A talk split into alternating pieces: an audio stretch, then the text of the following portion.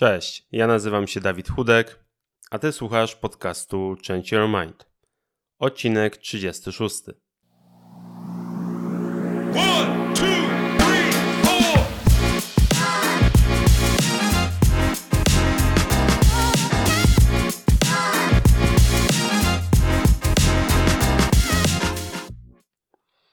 Lubię kwestionować status quo, dlatego tworzę ten podcast, by dać Ci nowe spojrzenie na różne tematy. Usłyszysz tutaj wywiady z zaproszonymi gośćmi z całego świata, a także moje przemyślenia, które mam nadzieję skłonią Cię do refleksji i pobudzą do działania. Moim dzisiejszym gościem jest Marzena Wieczorek Przybyło. Dzięki strategiom Work-Life Balance pomaga organizacjom zwiększać produktywność oraz ograniczać koszty związane z rekrutacją. Pomaga także odnaleźć równowagę pomiędzy pracą i życiem prywatnym, czyli stan, który służy naszym celom i oczekiwaniom, oraz jest zgodny z naszymi zasadami i wartościami.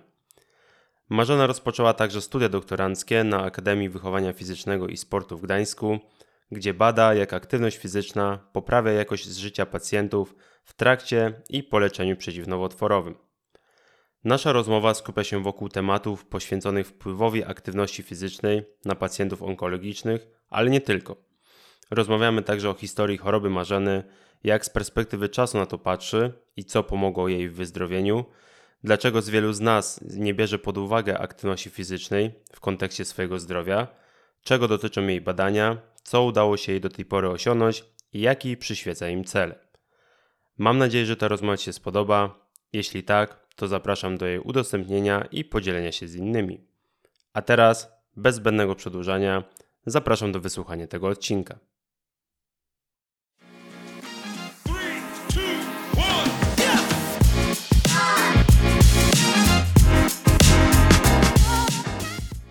Cześć Marzenka, bardzo mi miło, że przyjęłaś moje zaproszenie i w sumie trochę zataczamy, jak to się ładnie mówi, historia zatacza koło, można powiedzieć, bo ostatni raz, kiedy nagrywaliśmy podcast i w sumie to był pierwszy podcast, który nagrałem u siebie, to było w marcu 2020 roku, 21, nie pamiętam, już to było bardzo dawno temu.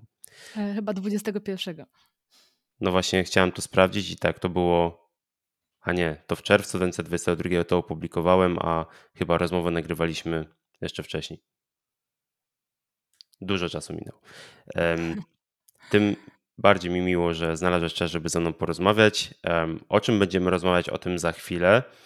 No ale trzeba zacząć tak, jak zaczynam zawsze swoje rozmowy, czyli jeśli mogłabyś powiedzieć kilka słów o sobie, czyli czym się w sumie zajmujesz na co dzień. O to głównie zazwyczaj pytam. E, Dawid, dzięki jeszcze raz za zaproszenie. E, faktycznie jest chyba tak, że ta historia zatacza krąg. E, kiedy ostatnio rozmawialiśmy, to było zaraz po, po tym, jak zakończyłam leczenie onkologiczne. Miałam wtedy bardzo krótkie włosy, jeszcze kręcone. Teraz są już zupełnie inne, bardziej takie moje. No ale o tym będziemy za chwileczkę pewnie rozmawiać. Czym się zajmuję? Jakby zajmuję się takimi dwoma obszarami. Pierwszy to jest um, obszar work-life balance i tutaj jestem po prostu trenerką, e, która pomaga organizacjom i zespołom odnaleźć ten, ten, ten balans pomiędzy życiem prywatnym a zawodowym. E, przeciwdziałam, staram się pomagać przeciwdziałać wypalaniu zawodowemu. No, tak jak właśnie mówię, pracuję tu bardziej z organizacjami. Natomiast drugi obszar i tu myślę, że chyba ten jest dla Ciebie dzisiaj trochę ciekawszy, którym się zajmuję, jest związany z historią mojego leczenia. Jestem badaczką, doktorantką Akademii Wychowania Fizycznego w Gdańsku e, i prowadzę badania na tym, jak aktywność fizyczna wspomaga psychofizycznie pacjentów onkologicznych. No więc dwie takie, dwie takie duże działki w moim życiu teraz, którymi się zajmuję. Znaczy, ja myślę, że to jest bardzo połączone ze sobą i o tym też będziemy y, mówić. taki motyw przewodni, jaki, o którym my rozmawialiśmy i w ogóle dlaczego jakby pomyślałem o tym, że, że mogłabyś przyjść tutaj, aczkolwiek spotykamy się online i porozmawiać na ten temat, właśnie było związane z tym, e, właśnie na temat Twoich badań, ale też na temat Twojej historii. E, tak jak powiedziałaś, gdy spotykaliśmy się po raz pierwszy, w sumie nie po raz pierwszy, ale spotkaliśmy się po raz pierwszy na nasze nagranie, wtedy jeszcze z, z Kasią, z którą pracujesz, mm, to właśnie byłaś zaraz po, zaraz po leczeniu onkologicznym. E, no i właśnie może się zatrzymajmy tutaj właśnie na chwilę, bo to będzie jakby wstęp do tego, o czym, o czym myślę później porozmawiamy. Właśnie jeśli mogłabyś tak pokrótce powiedzieć właśnie mm, o swojej właśnie, o historii swojej choroby i właśnie w takim kontekście, mm, jak z perspektywy czasu na to patrzysz, jakby jakie są twoje wnioski, jeśli chodzi o to, co wpłynęło na ciebie, że um, wyzdrowiałaś, jakby że wiadomo. jestem. Słucham? Tak, że tu że jesteś. Wiadomo, medycyna tu odegrała bardzo dużą rolę i to w jaki sposób podchodzi się do leczenia tego po prostu, jak się do tego Mhm. podchodzi, do leczenia tego. Ale dobra, ja tu już postawię kropkę, więc myślę, że już tu poruszę zbyt wiele wątków. No dobrze, wydaje mi się, że moja historia jest z jednej strony bardzo typowa, z drugiej strony bardzo nietypowa, bo jednak nowotwór to jest choroba, która dotyka przeważnie osoby starsze. Albo takie osoby może, które mają jakieś genetyczne predyspozycje. Natomiast mój nowotwór e, pojawił się w takim momencie mojego życia, kiedy powinna być w sile wieku. Moja firma się wtedy bardzo prężnie rozwijała, dużo pracowałam. Teraz z perspektywy czasu wiem, że nie dbałam o siebie. E, w, szczególnie w kontekście takiej, takiej psychologicznej higieny, nazwijmy to w ten sposób. To znaczy, jakby E, ciągłe życie w stresie, brak snu, brak higieny snu.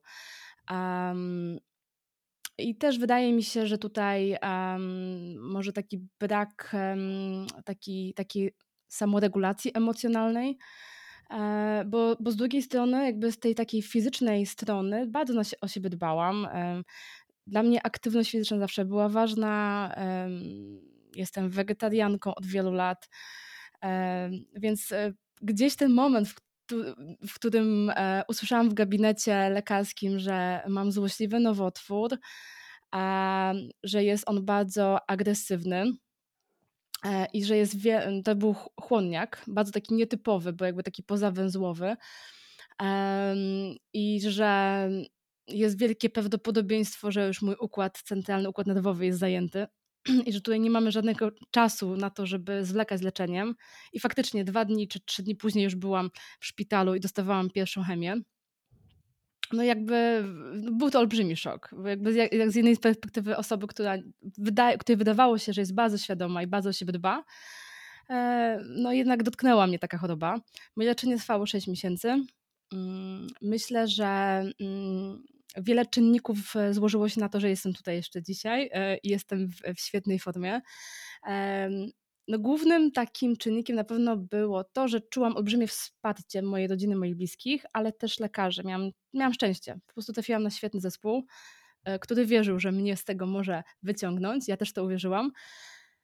E, ale też e, aktywność fizyczna, o której będziemy Ci dużo rozmawiać, jakby to było jedno z moich takich pytań do lekarzy, czy ja mogę dalej ćwiczyć, czy ja powinnam ćwiczyć, czy ćwiczenia mi pomogą, czy ćwiczenia mi zaszkodzą.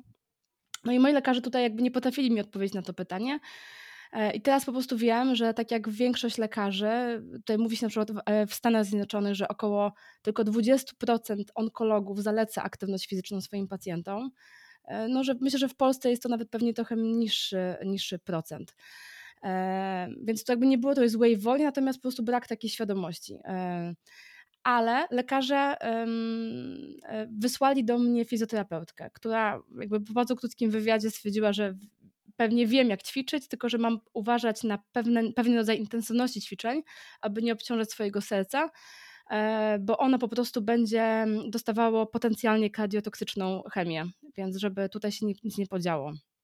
I e, teraz z perspektywy czasu wiem, że mogłam ćwiczyć więcej, e, natomiast faktycznie jednak robiłam tyle, ile w tym momencie mogłam.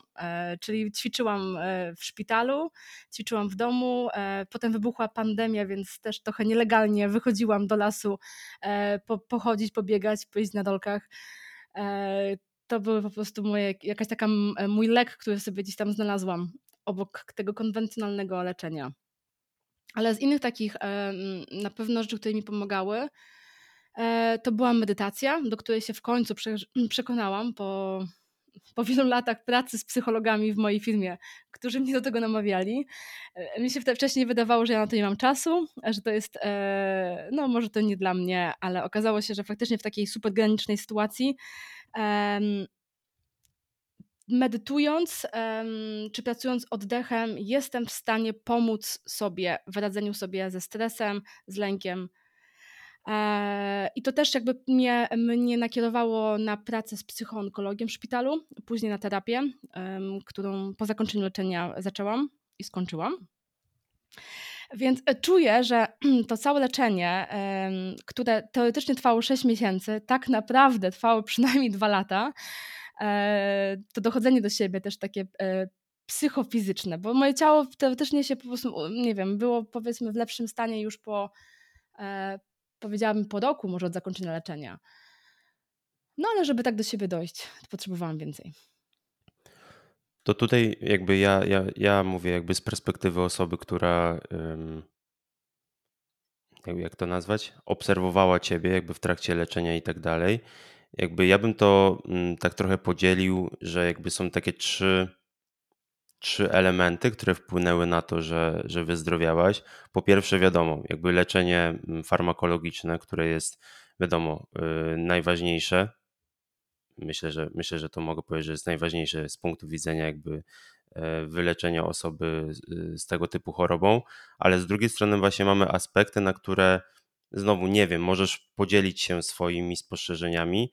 Ludzie aż tak bardzo nie zwracają uwagi właśnie w kontekście, mm, w kontekście choroby nowotworowej. Czyli po pierwsze mamy to podejście, w sumie po drugie, bo jako pierwsze powiedziałem właśnie tą kwestię farmakologiczną i po trzecie właśnie mamy tą aktywność fizyczną, czyli ja bym to nazwał takim nie tyle co zajęciem głowy, ale właśnie wspomaganie tych dwóch pozostałych obszarów.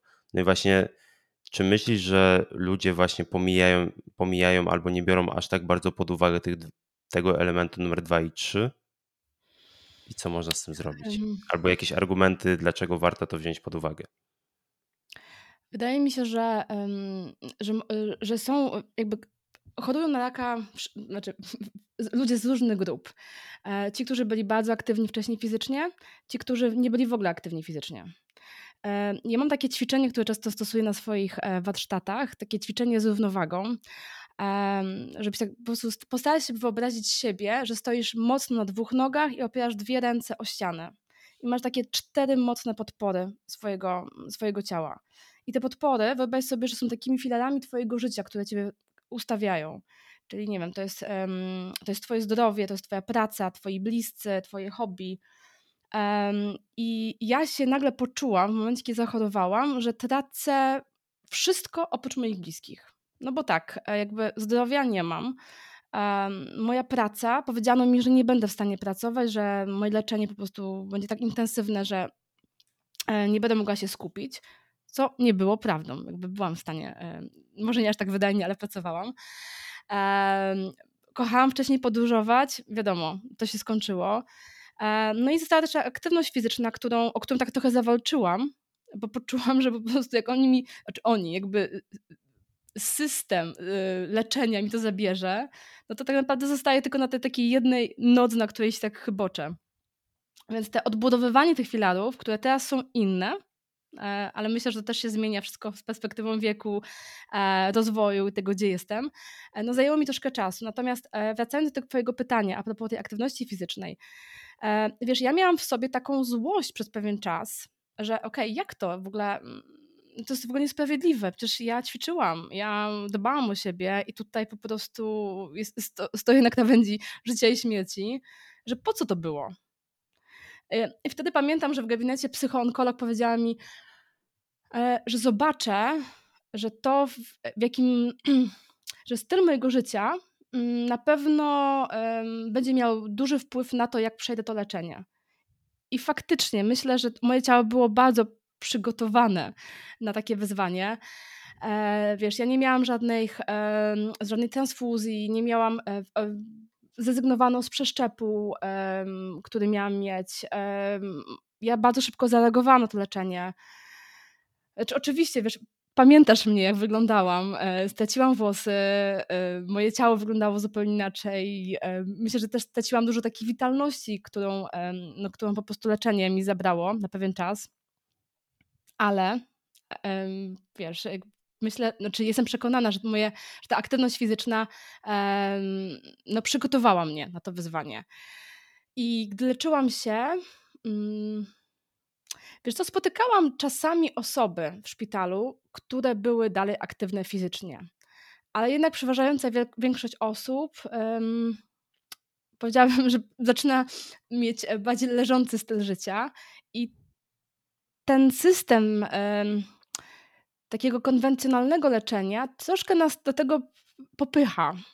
No albo bo mamy przyzwyczaju, leżeć. albo przyzwyczaju, może. Tak, tak wiesz, to jest też tak, że po prostu masz leżeć, masz, e, wiadomo, jesteś po chemii, nie masz siły się ruszyć, nie? Ale e, wiesz, ja miałam, e, pierwsze moje takie protokoły leczenia były mm, takie bardzo intensywne, to chyba było bodajże 4 doby non-stop, z jedną godziną przepięcia, e, po prostu kiedy miałam jedną godzinę bez, e, bez żadnych, e, e, żadnych wkłuć w sobie.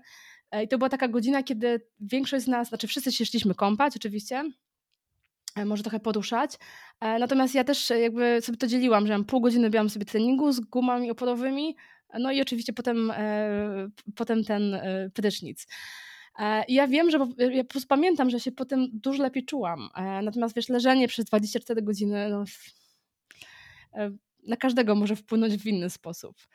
E, więc e, jeszcze tak wracając do Twojego pytania, wydaje mi się, że dla tych osób, które były wcześniej aktywne, jeśli one tak jak ja w pewnym momencie po prostu powiedzą sobie, ok, dobrze, no to co było, to było, przygotowałam swoje ciało jak mogłam na, tą, na to wyzwanie i, te, i teraz po prostu dalej kontynuujemy, czyli po prostu dbam o siebie, daję sobie jak najwięcej szansy, Natomiast wydaje mi się, że największe wyzwanie jest z osobami, które nie były wcześniej aktywne fizycznie, które ciężko przygotować do tego, e, przekonać. E, wiesz, y, inne, parę dni temu słuchałam bardzo ciekawego wywiadu z onkolog ze Stanów. E, to jest, była, to jest pani, która jest chirurgiem piersi. I ona właśnie mówiła, że w Stanach 60% osób ma nadwagę lub otyłość, no i tyle, taki sam odsetek przychodzi do niej pacjentek na leczenie. I że to jest niesamowicie ciężko przekonać te osoby, żeby one zaczęły ćwiczyć, bo wiesz, tu myślę, że dla wielu z nas e, ćwiczenia fizyczne, aktywność fizyczna wiąże się z, takim e, postrzeganiem innych jako e, te osoby, które ćwiczą, są atletami jakby to jest zupełnie inny cel, prawda? Tutaj nie chodzi o to, żebyśmy zbudowali w sobie siebie po prostu a, jakieś e, piękne sylwetki. Chodzi o to tutaj, żebyśmy dali sobie szansę na to, żeby to ciało mogło zdrowieć. Bo tutaj jakby, mm, jakby do tego, co powiedziałeś, jakby mi się skojarzyło, że właśnie dla osób, które były wcześniej aktywne fizycznie, tak jak ty, czy pewnie też grono innych osób, które zachorowały, dla nich jest to właśnie taki szok związany z tym, że jakby miały jakieś życie, aktywne życie, a nagle muszą jakby, muszą w teorii i w większości w praktyce, muszą te aktywne życie porzucić na rzecz leczenia. Więc właśnie to jest, to jest jakby ciekawe z Twojego punktu widzenia, że jakby jedno nie wyklucza drugiego. Można jakby te elementy z tego aktywnego życia nadal przenieść jakby do, do okresu, kiedy jakby się leczysz. I o tym jeszcze porozmawiamy właśnie, w jaki sposób to wpływa e, i odniesiemy się też do, do, do Twoich badań, bo też to mnie interesuje. Ale jak rozmawialiśmy o naszej, e, o naszej rozmowie, to rozmawialiśmy o tym, że jakby nie lubisz określenia walki z chorobą jakby może chciałabyś o tym trochę powiedzieć, bo wydaje mi się, że właśnie w kontekście już nie tylko choroby nowotworowej, ale no, większości, no może nie większości, takich poważnych chorób, które spotykają nas, jakby mówi się o tym, że my walczymy z tą chorobą. A chyba ty się z tym nie zgadzasz. Albo myślisz inaczej? E, wiesz co, to jest myślę, że bardzo indywidualne podejście, bo dalej spotykam, e, z racji moich badań, spotykam osoby, które mają doświadczenie choroby onkologicznej i ta taka narracja walki z chorobą jest dla nich, uważają, że oni, bardzo im pomaga. Ja bym tego w ogóle nie negowała. Ja też o tym tak myślałam na początku mojego leczenia, ale w pewnym momencie mm, pewnym momencie jakby głębiej w to weszłam i sobie uświadomiłam, że mój rak jakby nie został mi wszczepiony. To nie jest guz, który dostałam, który ktoś mi operacyjnie przekazał. E, to jest coś, co powstało ze mnie. I teraz chciałabym powiedzieć, że to nie chodzi o to, że ja jestem winna tego, temu, mm, tego że zachorowałam. Mm, chociaż taki etap też miałam e, w swoim leczeniu. E, chodzi tutaj bardziej o to, że jeśli to jest część mnie, to ja nie chcę ze sobą walczyć. Jakby, może to też jest związane z tym, że ja tak bardzo byłam zmęczona moim, y, powiedziałabym, walką y, o mój biznes, pracą wcześniej i y, mam takie wrażenie, że takie, taka walka ze światem, przedzieranie się łokciami przez życie, ono nie było dla mnie dosyć pozytywne i skuteczne. Ja po prostu w pewnym momencie zaakceptowałam. Okej, okay, po prostu zachorowałam, ja bardziej, wiesz, to Dawid, wzięłam to do siebie jako taki znak e, od losu, nie wiem, wszechświata, że to jest e, coś, coś, co mówi do mnie Marzena, po prostu jeśli chcesz żyć, e, to musisz coś zmienić w sobie, w swoim życiu, żeby po pierwsze być, być zdrową, żeby może żyć pełniej, szczęśliwiej, i że ten rak to nie jest, to, to nie jest e, mój wróg, to jest bardziej taka wiadomość, e, że powinnam zrobić coś dla siebie, żeby pomóc się uzdrowić. To chyba mm, tutaj ci I zostaje ze mną I zostaje tak. ze mną ta, wiesz, ta nadacja do, do tej pory. Tak, tak. Tutaj mi się właśnie kojarzy z tym, że zazwyczaj, jakby często jest tak, że właśnie jeśli nas coś spotyka, czy to choroba, czy jakieś inne, mniej lub bardziej mm, szokujące wydarzenie w życiu, to jest jakby dla nas jakiś znak, a przynajmniej wydaje mi się, że powinien być. I w sumie. Tak, tak ja wiesz, ja myślę, że ja tak, jak patrzę z perspektywy na te parę lat wcześniej, to mój, wiem, że mój układ odpornościowy był mocno taki, wiesz, już zmęczony.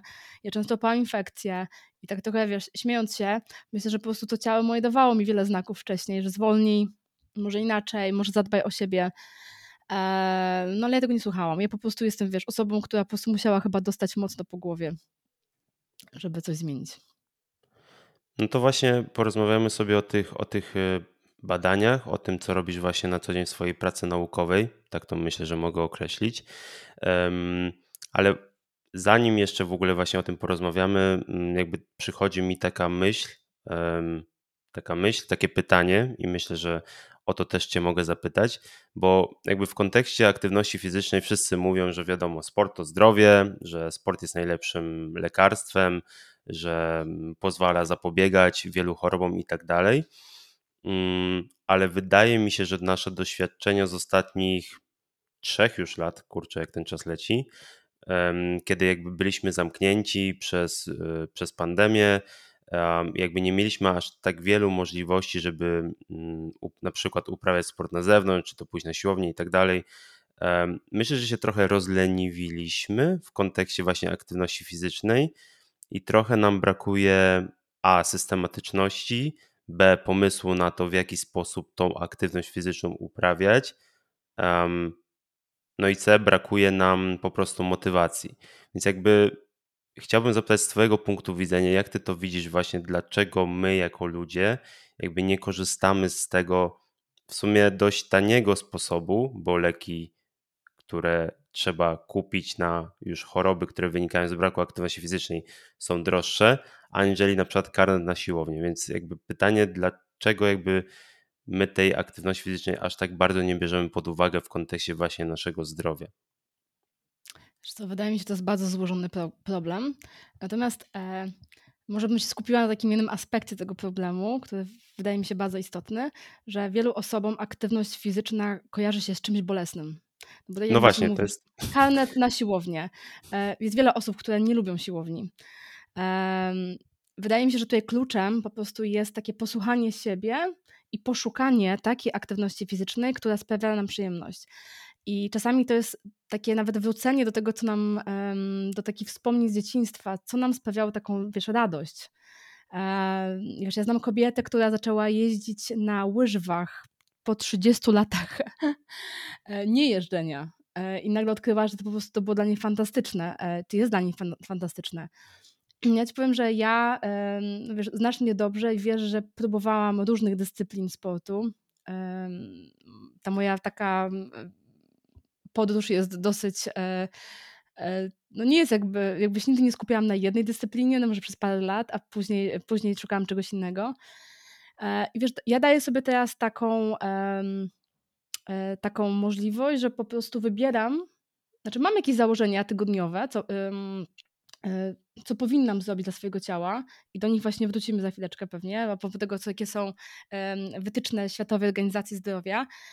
E, ale też słucham siebie i czasami sobie myślę, że okej, okay, jeśli po prostu nie mam, nie wiem, nie mam teraz ochoty na cardio w domu, bo ja akurat na siłownię nie chodzę teraz, w tym momencie, no to po prostu biorę psa i idziemy pobiegać do lesu. E, więc to jest takie mocne słuchanie siebie. E, no i no, trzeba po prostu też, wydaje mi się, dać sobie ten, ten czas na polubienie aktywności fizycznej. Ona na początku, myślę, jak ktoś jest nieaktywny, no, może, może nie wydawać się zbyt przyjemne, ale też chodzi o to, żeby nie zaczynać, nie łapać, wiesz, y, nie rzucać się z motyką na słońce. E, myślę, że to jest problem ze wszystkim, nie? Z dietami, z, z aktywnością, że po prostu... Z postanowieniami tutaj... noworycznymi i tak dalej. Dokładnie, dokładnie. Ale e, wiesz, ja... Mm, moja przyjaciółka teraz, jestem z niej strasznie dumna, bo od, chyba od trzech miesięcy regularnie e, uprawia sport. I zaczęła, zaczęła ćwiczyć, ponieważ zauważyła, że e, no z wiekiem pewne rzeczy się po prostu zmieniają w ciele.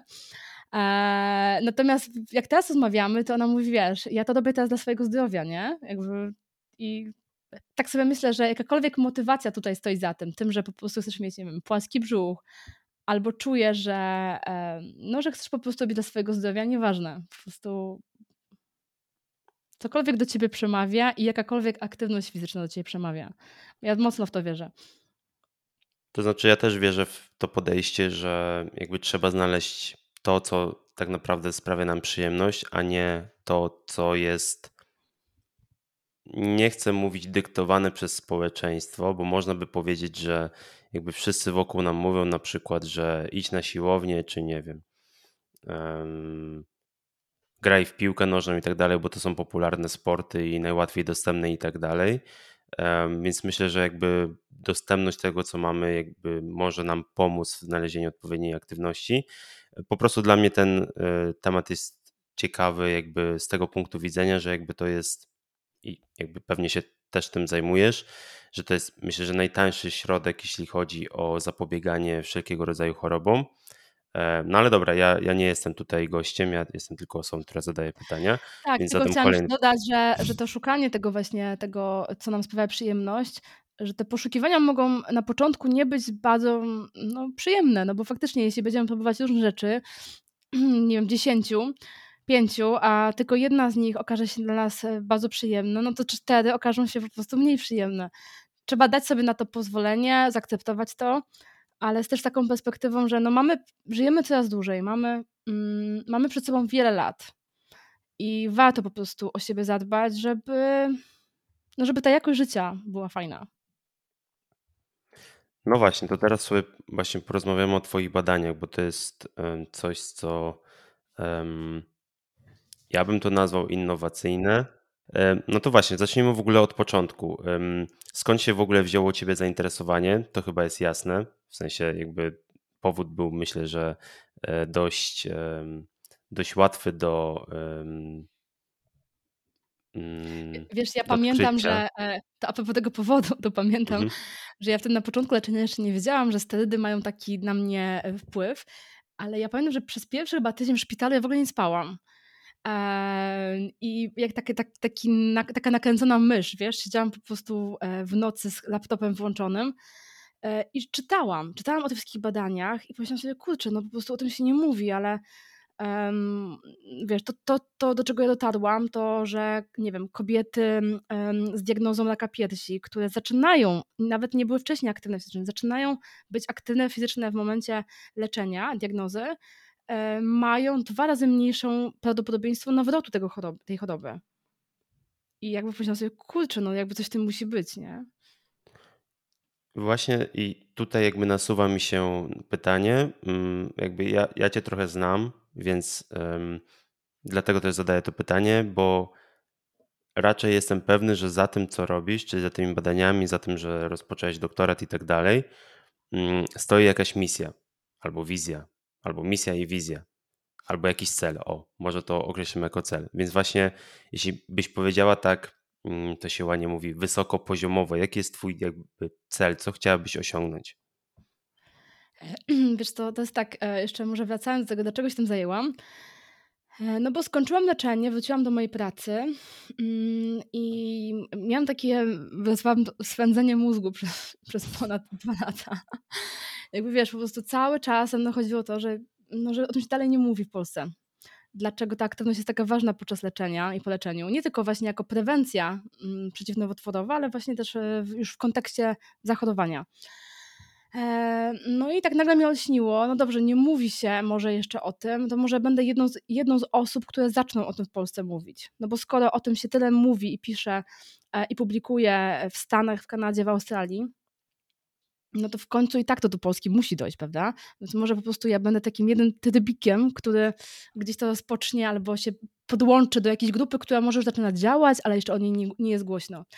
E, więc takie po prostu edukowanie, edukowanie pacjentów, edukowanie lekarzy, środowiska medycznego z takim, powiem Ci, lękiem w sobie, że jednak może to środowisko medyczne nie będzie na to otwarte, że oni będą się bali o swoich pacjentów bardziej, że oni się sobie zrobią krzywdę e, ćwicząc, niż że faktycznie ta aktywność fizyczna przyniesie jakieś wymienne skutki.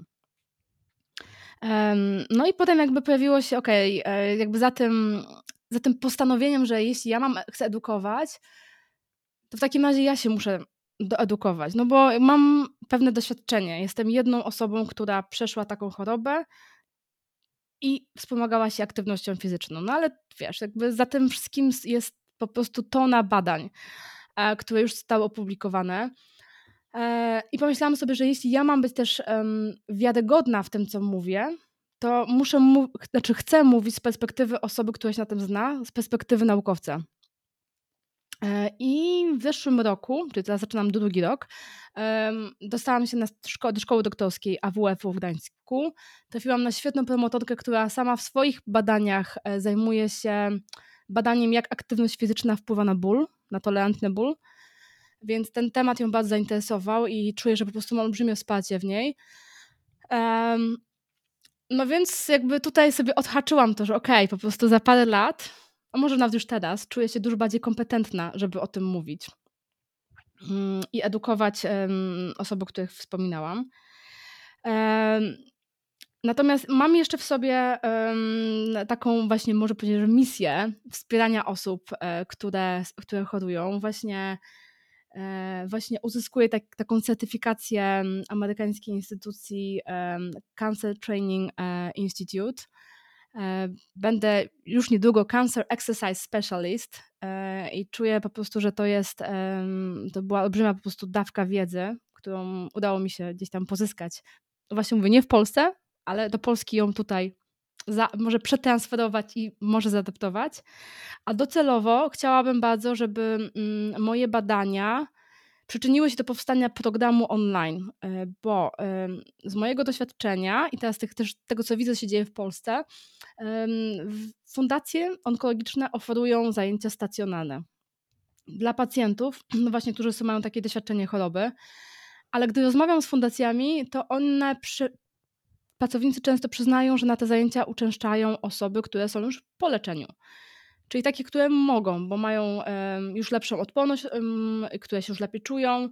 E, natomiast moje pytanie jest takie, jak dotrzeć do pacjenta, który jest w trakcie leczenia, który może jest takim pacjentem jak ja, który miał bardzo mocno obniżoną odporność podczas leczenia, który spędzał połowę miesiąca w szpitalu e, i któremu lekarze nie pozwolą uczęszczać na stacjonarne grupowe zajęcia odpowiedzią, której ja szukałam wtedy, były, byłyby w moim przypadku i myślę, że w przypadku przyszłych pacjentów, e, takie zajęcia online, które są nieodpłatne, które są dostępne, które pacjent, nawet jeśli w tym momencie nie może, nie może wykonać, bo jest na przykład podpięty do chemii, będzie mógł to zrobić za dzień, za dwa. Więc, e, a jeszcze powiem Ci do, do, do, końca, jeszcze jakby ciągnąc tą moją misję, bo wiesz, ja sobie ją po prostu często powtarzam w momentach, w których e, sobie myślę, że kurczę, może nie będzie tak łatwo. E, to jest, chciałabym się też przyczynić do tego, żeby edukować przyszłych e, może instruktorów fitness, instruktorów sportu, którzy będą pracować z pacjentami onkologicznymi. Żeby jakby przekazywać to wszystko, czego ja się dowiaduję teraz. Jakby pytam o ten cel, jakby znowu, y, czy, czy misję, czy wizję. I wiem, że to są kompletnie różne rzeczy, ale jakby mm, myślę, że w tym przypadku one są jakby ze sobą powiązane, gdyż wiem, że znowu to, co powiedziałem, znam Cię trochę i wiem, że czegoś bez takiej mm, długoterminowej, właśnie długoterminowego celu, czy właśnie e, misji byś, byś nie robiła.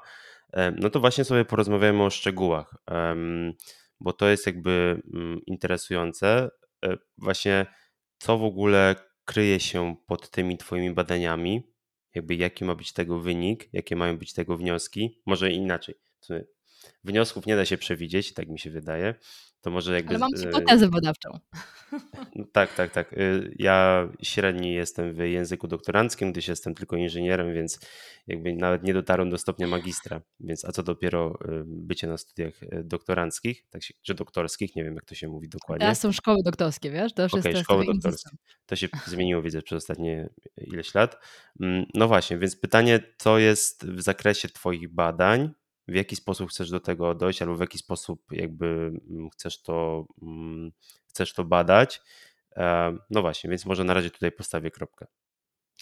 Dobrze, więc jakby mam parę hipotez takich badawczych, natomiast jakby główny temat mojej pracy, e, mojej sprawy doktorskiej mm, brzmi mniej więcej tak.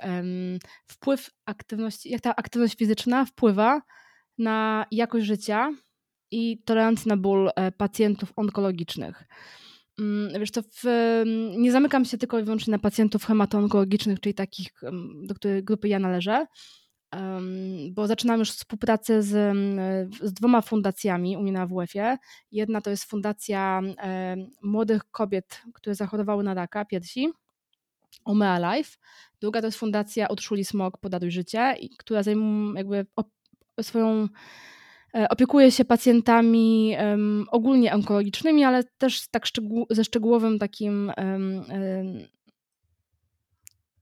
szczegółową opieką nad pacjentami hematoonkologicznymi. Więc to, co planujemy zrobić, planujemy zacząć stacjonarne zajęcia u mnie na AWF-ie mieć taką grupę, która po prostu przychodzi do nas. Chcemy stać się na AWF-ie takim ośrodkiem w Gdańsku, w którym pacjent z doświadczeniem choroby onkologicznej, i tu mówię o takim pacjencie, który mógł nawet jeszcze nie rozpocząć leczenia, który nawet jest po prostu w momencie mhm. diagnozy, e, który jest w, w trakcie leczenia albo który jest po leczeniu. Jakby to są trzy takie etapy, które są cały czas bardzo istotne, e, żeby ci pacjenci wiedzieli, że my jesteśmy adresem, do którego można przyjść, w którym dostaną profesjonalne, profesjonalną e, jakby wsparcie, jeśli chodzi o aktywność fizyczną. Natomiast e, docelowo chciałabym też właśnie uruchomić mój taki program online'owy i zbadać, czy jest tutaj jakaś różnica, czy pacjent, który ćwiczy stacjonarnie, ma jakby, nie wiem, lepsze, to ma lepszy wpływ na jego tolerancji na ból lub i jakość życia, niż pacjent, który ćwiczy sam w domu stacjonarnie przed komputerem. Więc to jest takie założenie, takie, takie hip hipotezy są, tak, są różne, e, natomiast jakby główny jakby cel mojej, mojej pracy to jest zbadać te, te różnice, czy one są, czy ich nie ma, czy, czy inaczej wpływa aktywność fizyczna na, na różne grupy pacjentów onkologicznych? To teraz właśnie pojawia mi się pytanie właśnie, mm, co do tej pory udało Ci się ustalić, bo tak jak mówisz, jesteś na drugim roku, więc zakładam, że to nie jest, nie, że to nie jest przykład, tak jak w przypadku prac inżynierskich albo magisterskich. Myślę, że 90% studentów może to potwierdzić, że do swojej pracy inżynierskiej magisterskiej bierze się w ostatnim miesiącu albo w dwóch ostatnich miesiącach przed obroną. E, myślę, że w Twoim przypadku tak to nie jest, więc jakby zapytam, co do tej pory udało Ci się właśnie ustalić? Jakie są wyniki Twoich, hmm, można nazwać badań? Myślę, że tak, Mhm. można nazwać badaniami. Wiesz co, tutaj tak ci odpowiem, że jednak chyba jest trochę tak jak mówisz, że to jest jednak proces. Moje studia trwają 4 lata i założyłyśmy sobie z moją promotorką, że ten pierwszy rok to jest budowanie, po pierwsze um, e, budow... Kontaktów albo grupy badawczej? Poczekaj, poczekaj muszę sobie zrobić pauzę. Chciałam powiedzieć awareness, a po angielsku. Tak, budowanie e, takiej, e, boże, credibility i awareness, ale poczekaj, to nie chodzi o... Świadomości świadomości. Tak, świad świadomości, tak. I też. Poważania e wśród, y, wśród. Tak, tak. Czy znaczy, my po prostu wiedziałyśmy, że my nie zrobimy tych badań e, same ze sobą, jakby tylko ogłaszając, że mamy nabór na, mhm. na takie, takie zajęcia, że tutaj to jest, wiesz, to jest niesamowicie delikatna grupa i tutaj musimy mieć wsparcie lekarzy, e, fundacji, więc budujemy takie klastery, z angielskiego też się, przepraszam, że tak powiem, czyli po prostu takie takie sieci, e, w których e, mamy w tym momencie już współpracę z psychoonkologami, właśnie z dwoma fundacjami.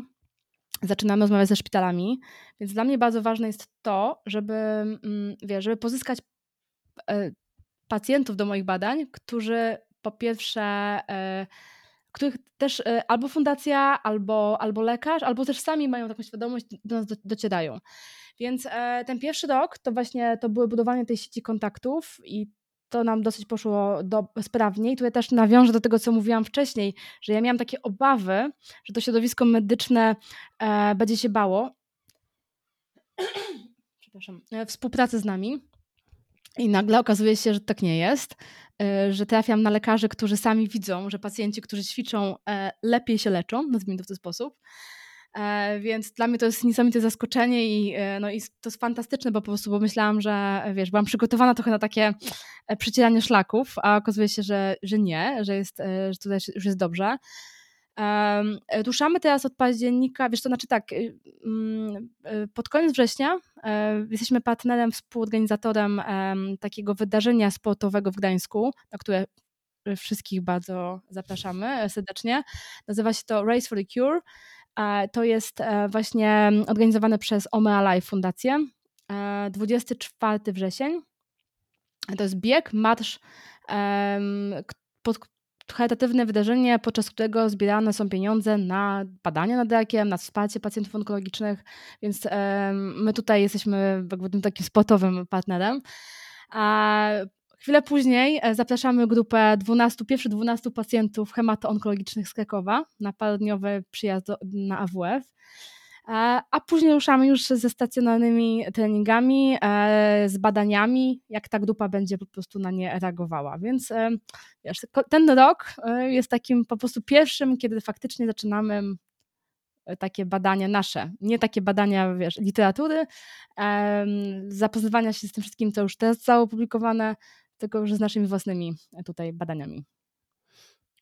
Ja sobie dopiero teraz zdałem sprawę, że to, że to nie jest dwa lata studia doktoranckie, tylko to jest cztery albo i więcej w sumie. Mm, cztery lata, tak.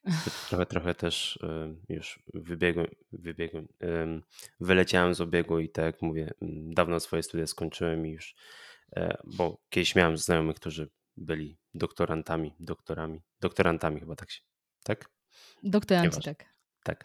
Um, więc jeszcze właśnie może zapytam właśnie o już konkrety, jakby też z twojej perspektywy, z perspektywy twojej e, historii, bo wspomniałeś właśnie o ćwiczeniach związanych z gumami oporowymi, tak? Jeśli dobrze mhm, pamiętam. Tak, tak, tak. tak, tak, um, no i właśnie, jeśli miałabyś wskazać właśnie dla osób, które, które nas słuchają, um, w jaki sposób jakby do tego praktycznie podejść? Jakie ćwiczenia, jeśli oczywiście czujesz się na siłę, żeby o tym powiedzieć, wpływają pozytywnie na właśnie pacjentów onkologicznych? Czy są w ogóle jakieś, czy są badania, bo też wspomniałaś, że w, że w Stanach są już bardzo intensywne badania prowadzone w tym kierunku, e, więc właśnie patrząc z tej perspektywy, mm, jakie badania i w jaki sposób właśnie wpływają na, na pacjentów onkologicznych?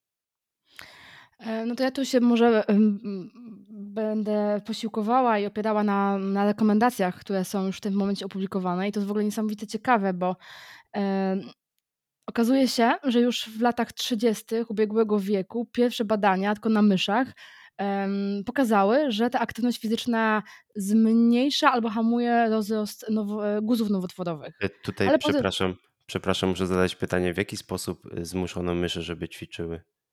E, wiesz co, wydaje mi się, że to pewnie były jakieś kołowrotki albo inne tego Aha, typu okej, o sprawy. to, okej, okej, okej. Bo wyobrażałem sobie myszy ćwiczące jogę na przykład.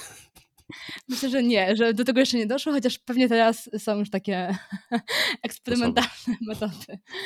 Natomiast wiesz, później przez wiele lat, dziesięcioleci się nic takiego nie działo i dopiero tak pierwsze takie badania na ludziach e, zaczęły się e, pojawiać w latach 80., 90., ale w 2005 roku dopiero były pierwsza publikacja, e, która e, pokazała, że właśnie odnośnie mm, kobiet chorujących na raka piersi, że te, które zaczęły ćwiczyć i teraz pytasz się, jak zaczęły ćwiczyć, to było od 3 do 5 godzin, e, godzin tygodniowo mm, spacer marsz. Tyle.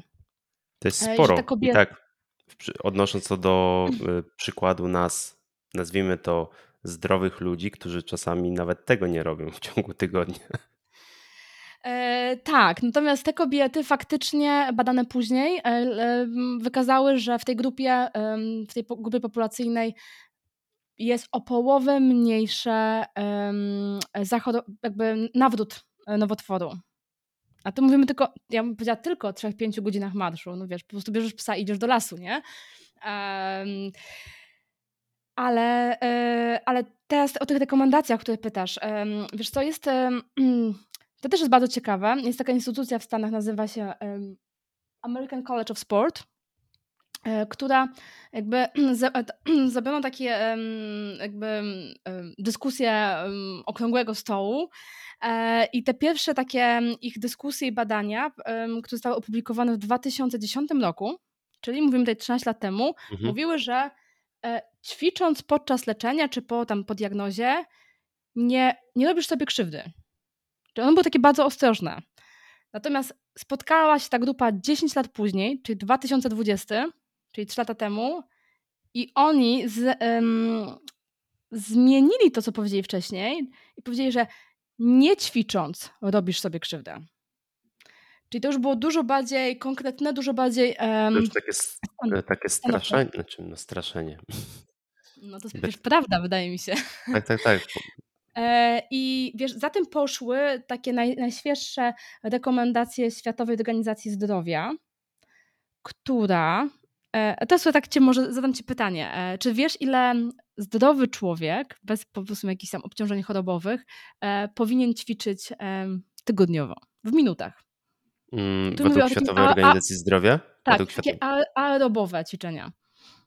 Znaczy ja tylko słyszałem, że rekomendowane jest robienie 8 tysięcy kroków dziennie. I to, a czy 10 tysięcy, nie wiem jak, jaki jest teraz. 10. aktu- 10? Chyba Tak. gdzieś słyszałem, że to zredukowali do 8, ale nie wiem, nie mam pojęcia. Ja- bym powiedział, że właśnie aerobowych, czyli jeśli masz mm, na myśli chodzenie, bieganie, nie wiem, Tak. rower i tak dalej, to bym powiedział, że właśnie około 3 godzin tygodniowo. Albo minimum No, pół godziny dziennie. To minimum, teraz mówimy tutaj o średniej takiej intensywności, umiarkowanej intensywności, Mhm. czyli to jest taka, w której. E, e, przepraszam cię, Pe- muszę przerwać, bo zaczęła moja drukarka gadać. O, już się wyłączyła. Dobrze, jeśli mówimy o takiej umiarkowanej intensywności, to w, tak e, wyobraź sobie, że to jest taka em, intensywność, która pozwala tobie dalej dosyć swobodnie rozmawiać. Czyli jak powiedzmy idziesz na spacer, na marsz, na jakiś jogging, to dalej po prostu z kolegą, koleżanką możesz porozmawiać. Mhm. To tutaj mówimy minimum 150-300 minut tygodniowo. Czyli godzin mamy 4, powyżej 4, nawet Tak. 5. I to jest, to jest Okej. takie minimum. Chyba, że jest to mm, duża intensywność i wtedy to jest zredukowane do 75-150 minut. Mhm. Natomiast zgadnij, jakie są rekomendacje odnośnie osób z nowotworem. Takie same? Albo... Takie same. Takie Okej. same. Dokładnie. Czyli po prostu em, tutaj nie ma żadnej różnicy.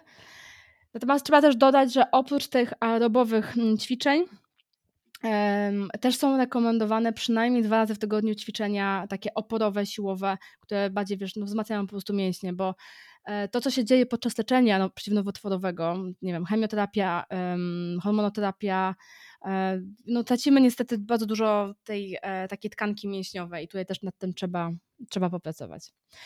Także takie są rekomendacje. E, ja bym powiedziała, że na pewno nie można tak ogólnie powiedzieć, jakie dokładnie ćwiczenia są rekomendowane dla konkretnie, znaczy tutaj tak po prostu dla o, pacjenta onkologicznego, bo każdy z nas ma inne leczenie.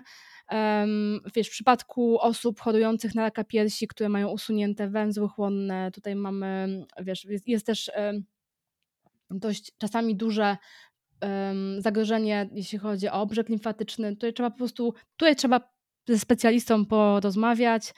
E, dlatego też bym wszystkim osobom, które nas słuchają, bym rekomendowała e, poszukanie specjalisty, który się na tym zna. E, oczywiście zapraszamy też do współpracy z nami na AWF-ie w Gdańsku. Postaramy się pomóc.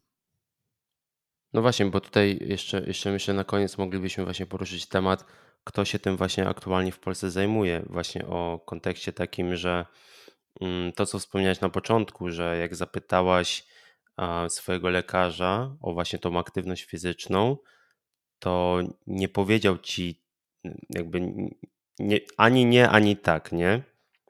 E, I teraz właśnie w tym kontekście, mm, jakby już pomijając lekarzy, właśnie jeśli ktoś właśnie chciałby to zrobić z głową, nazwijmy to w ten sposób, to właśnie do kogo powinien się zwrócić? Poza, poza właśnie może, właśnie poza tym, że konsultuje ze swoim lekarzem. Czy istnieją już tacy specjaliści w naszym kraju? Jak, e, jak Wiesz, to, to wydaje mi się, że takich specjalistów stricte, nie wiem, nazwijmy ich po prostu instruktorami fitness, z taką specjalizacją onkologiczną nie ma jeszcze. Mam nadzieję, że to się zmieni. Chociaż e, wiem, że pojawiają się takie kursy dla instruktorów jogi, którzy z taką specjalizacją onkologiczną, więc jakby jest zapotrzebowanie. Ja też usłyszałam ostatnio na konferencji jednego z lekarzy, który powiedział to na głos, że aktywność fizyczna e, staje się gwiazdą onkologii, więc o tym się zaczyna dużo mówić. Ja mogę też tutaj polecić taką książkę, którą, która została opublikowana przez lekarzy z mojego e, szpitala w Krakowie Uniwersyteckiego. E, to jest taki poradnik, jak aktywnie żyć z nowotworem pod redakcją Artura Juczyszyna i Piotra Majchera. Powiedziałabym, żeby słuchać swoich lekarzy, rozmawiać z fizjoterapeutami, bo jakby to jest jakby też pierwsza taka mm, grupa osób, które, które mogą bardzo pomóc. E, jeśli trafiamy na instruktorów fitness, to też bym, powiedziałabym, być znaczy ostrożnym pod, takim, ostrożnym pod takim względem, żeby pytać, jakie mają doświadczenie z pracy z takimi pacjentami, e, bo wiem też, że wiele osób jakby nawet tak intuicyjnie się tym zajmuje, no ale trzeba po prostu to z głową poszukać tej osoby. I przede wszystkim słuchać swojego organizmu, e, wierzyć w to, że ta aktywność pomaga, E, że jest jakby niesamowicie korzystnym, niefarmakologicznym sposobem zdrowienia, które nie tylko e, fizycznie nam pomaga, ale też e, wiadomo, endorfiny, czujemy się dużo lepiej po wysiłku. Jest też udowodnione, że ten wysiłek fizyczny pomaga nam w zwalczaniu tego takiego permanentnego zmęczenia związanego z leczeniem przeciwonkologicznym. To jest takie może mało intuicyjne, żeby ćwiczyć, jak jesteśmy bardzo zmęczeni, ale to jest takie, wiesz, Dawid, zmęczenie, które mm, nie mija po, po śnie, po, po drzemce e, i nie jesteś mniej aktywny, tym ono jeszcze prostu bardziej narasta, a na nie mówią niektóre badania, że nawet 90% osób e, ćwiczy. Ja też jeszcze bym chciała na koniec może powiedzieć, że e, to tak może nie ku przestrodze, ale bardziej ku świadomości, no że mm, jednak jest tych zachorowań i tych zachorowań na nowotwory będzie coraz więcej. Jest taki, taki European Cancer Plan, co opublikowany parę lat temu przez Komisję Europejską, który mówi, że w 2035 roku, czy już niedługo, śmiertelność na nowotwory wzrośnie o 24% w Unii Europejskiej. Ona wzrośnie, ponieważ będzie coraz więcej zachorowań. Wiesz, kiedyś się mówiło, że jedna na cztery osoby zachoruje, na nowotwór. E, teraz czasami się mówi jedna na trzy, w, w niektórych krajach się mówi, że jedna na dwie. Każdy z nas pewien sposób zostanie dotknięty tą chorobą, albo będziemy znali osoby, które chorują, zachorują, albo to będziemy my. Na pewno możemy zrobić dużo, żeby nie zachorować. E, natomiast jeśli ta choroba przyjdzie, to, to e, chciałabym, żeby tak nie strasząc, ale chciałabym po prostu powiedzieć, że te nowotwory są coraz bardziej wyleczalne. Że będzie nas coraz więcej osób z doświadczeniem choroby, który, którzy tam w języku angielskim nazywamy się cancer survivors, czyli ci, którzy przetrwali, którym się udało i, i naprawdę wierzę w to, że możemy, mm, możemy tą jakość życia zachować albo do niej wrócić. E, że to nie jest choroba, to nie musi być, to nie jest koniecznie choroba śmiertelna, to jest choroba czasami przewlekła, ale jesteśmy w stanie zrobić bardzo dużo sami dla siebie. To zostawiamy wszystkich z tym przekazem, ale chciałbym jeszcze na, na koniec jakby zapytać dla osób, które chciałbyby się dowiedzieć więcej na temat Twojej pracy, czy gdzieś można coś poczytać, albo w sumie jakby ktoś chciał się z Tobą skontaktować, to w jaki sposób może to zrobić? najszybszy sposób? Ja tu dodaję. E, ja myślę, że najszybszy sposób to będzie do mnie mailowo, albo możecie mnie znaleźć e, na przykład na LinkedInie. E, nazywam się Marzena Wieczorek Przybyło. Może, może Dawid, ty gdzieś tam opublikujesz później mojego maila. Mhm, tak, wrzucę w to ja bardzo chętnie nawiążę współpracę, kontakt, porozmawiam z osobami, które są zainteresowane tym tematem. A myślę, że o nas, o moim zespole, o mojej współpracy z fundacjami, z lekarzami, e, może troszkę więcej będzie niedługo publikowane. To wszystkich zainteresowanych zapraszam do kontaktu i zainteresowania się tematem. Mm, a Ci bardzo chciałbym podziękować. Rozmawialiśmy prawie godzinę, więc myślę, że sporo rzeczy z tego będzie można wyciągnąć i mam nadzieję, że też inne osoby z e, wiele ciekawych rzeczy się dowiedzą z naszej rozmowy, więc dziękuję Ci jeszcze raz. I życzę Ci mojego weekendu, bo w sumie nagrywamy to w piątek. Dzięki, Dawid. E, no i do zobaczenia. Życzę wszystkim dużo zdrowia. Dziękuję za wysłuchanie tego odcinka do końca. Jeśli podoba Ci się to, co robię, to zapraszam do zostawienia oceny na Spotify, a także do zasubskrybowania mojego podcastu. Do zobaczenia w kolejnym odcinku.